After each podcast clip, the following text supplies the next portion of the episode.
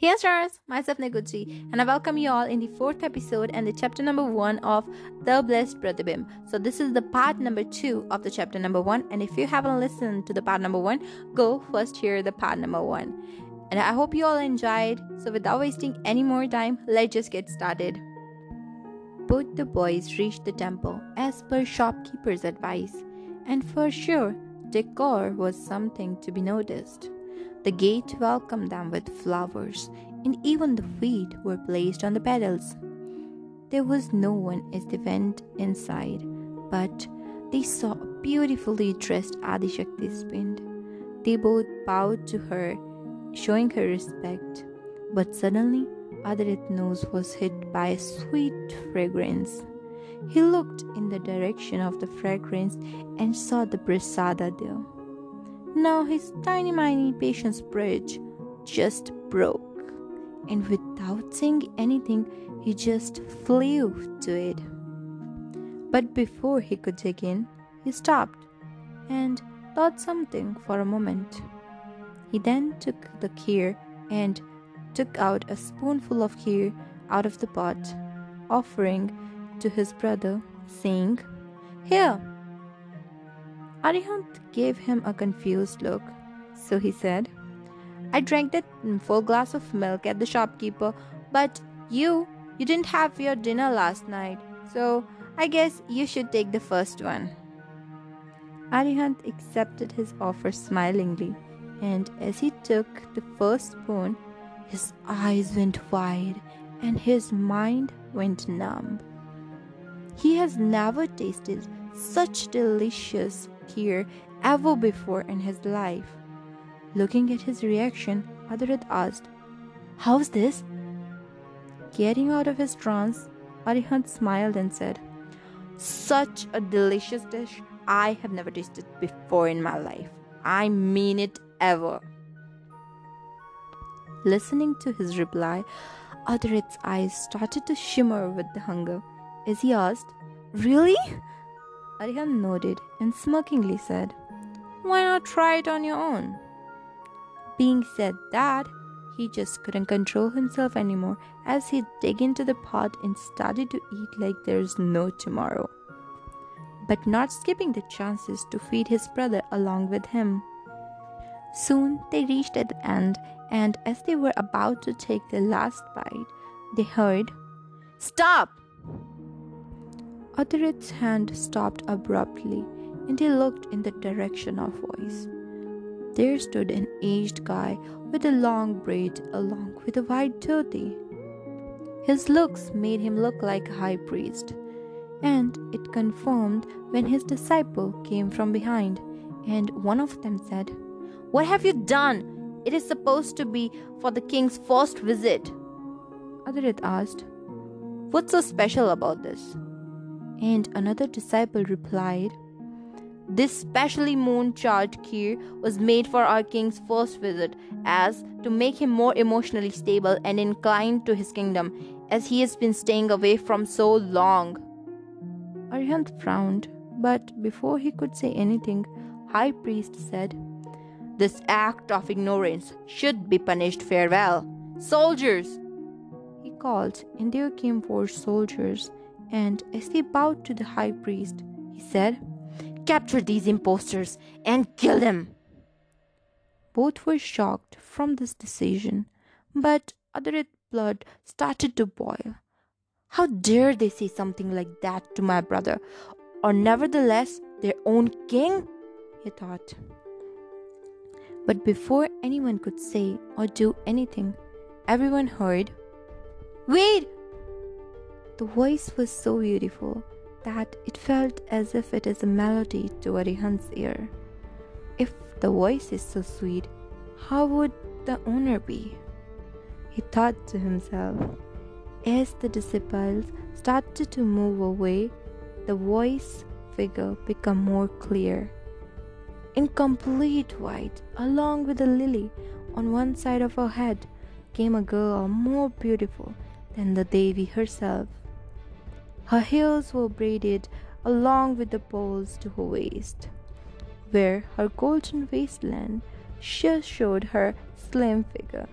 the gold earrings along with her armlet, and then the bangle just added shimmer to her velvet skin. Her eyes were holding authority as bold as her kajal.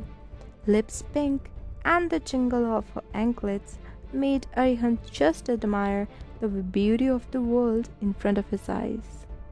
He was so mesmerized by her beauty that she just bowed down and confessed his feeling to her. But as she spoke, his attention went to the matter. Pranam Rishivar. Both of them nodded to her, and she moved to the high priest, saying, Father, I have made the kheer specially for our king's visit and have charged it with the moon. Surely the kheer was made for an high purpose, but I assume it was for these rishis, then our king. He's our king, father. He's surrounded by so many people around him who would make sure to take care of his diet. But as far for as these rishis, I assume they were hungry. Otherwise, no such saint would eat anything without asking. Priest asked in a curious voice, What are you trying to say? She said, I simply mean the kheer they ate was meant for them rather than our king. Kheer was made to fill the eater with compassion and love, and indeed, king has no such luck to have these. Feeding our king is our duty as Brahman, but feeding any poor is our responsibility as a human being. No religion is greater than a king or the religion of being a human. Priest thought for a moment and smiled, saying at his girl, You always make me proud, my girl. She smiled and asked, So, can we feed them properly? As priest nodded, he moved towards the rishis and said, I am so sorry, Rishiva. He bowed down and continued, As my daughter said, feeding poor is our responsibility. And instead of welcoming you to the Mahapuja, I disrespected you. I am so sorry for that. Adharit smiled and nodded, but Arihant, he was lost in the beauty in front of him. So he remained silent. His priest again said, I would love to invite you to our Mahabhoj at the occasion of Basantagaman Rishivar. Adharit nodded and elbowed his brother, bringing him back to the reality, and he nodded too. But again, started to look at her. She said, Come along with me, Rishivar. I will feed you properly. They nodded and started to follow her. As they were going through the large halls, Adharit asked, Devi, do all the temples look same exactly like a palace? She frowned getting a bit confused as to why Rishi don't know how a temple looks like. But then she thought, maybe they have been away from humanity for the start and never get a chance to visit any human or something like that.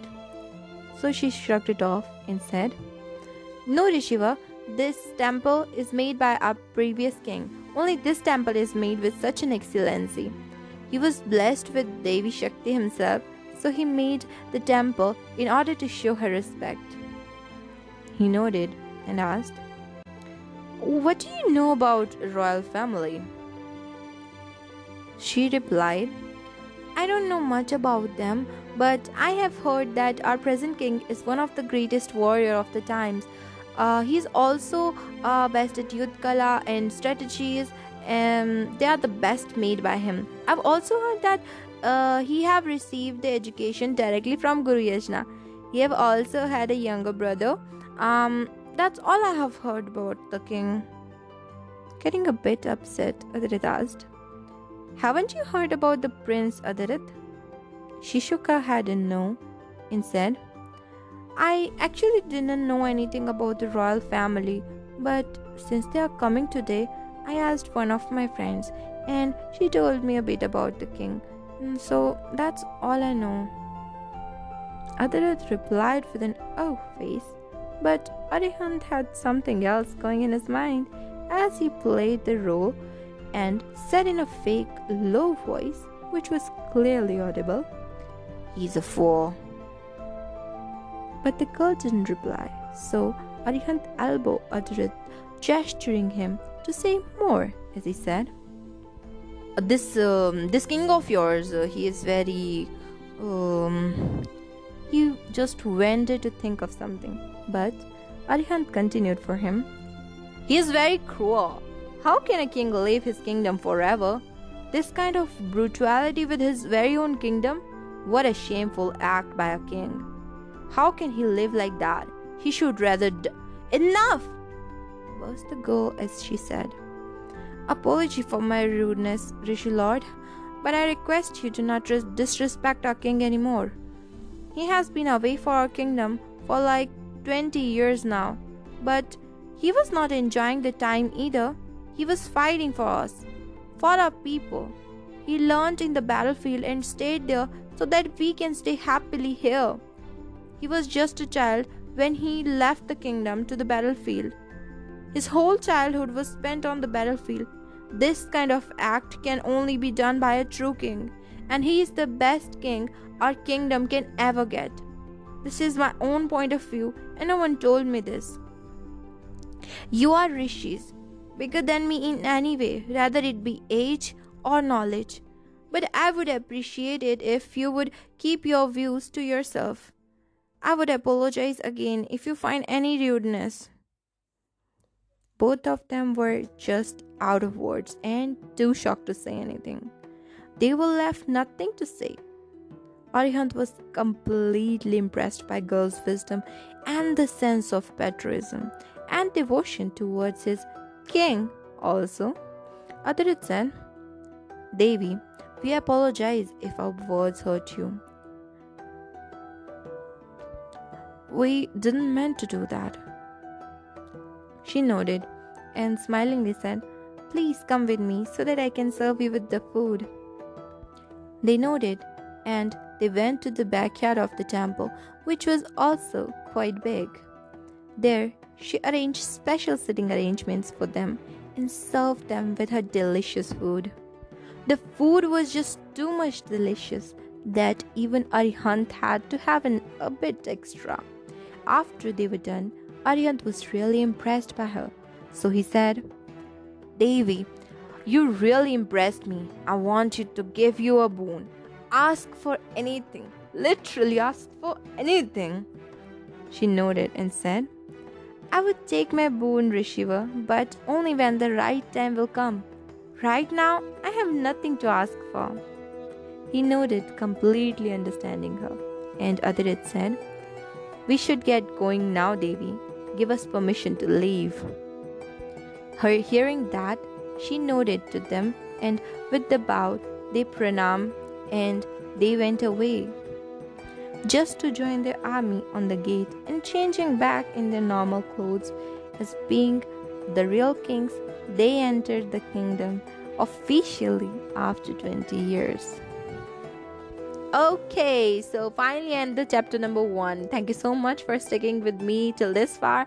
And also if you enjoyed my chapter do comment down below and share it with your friends. I'll see you in the next episode. See you guys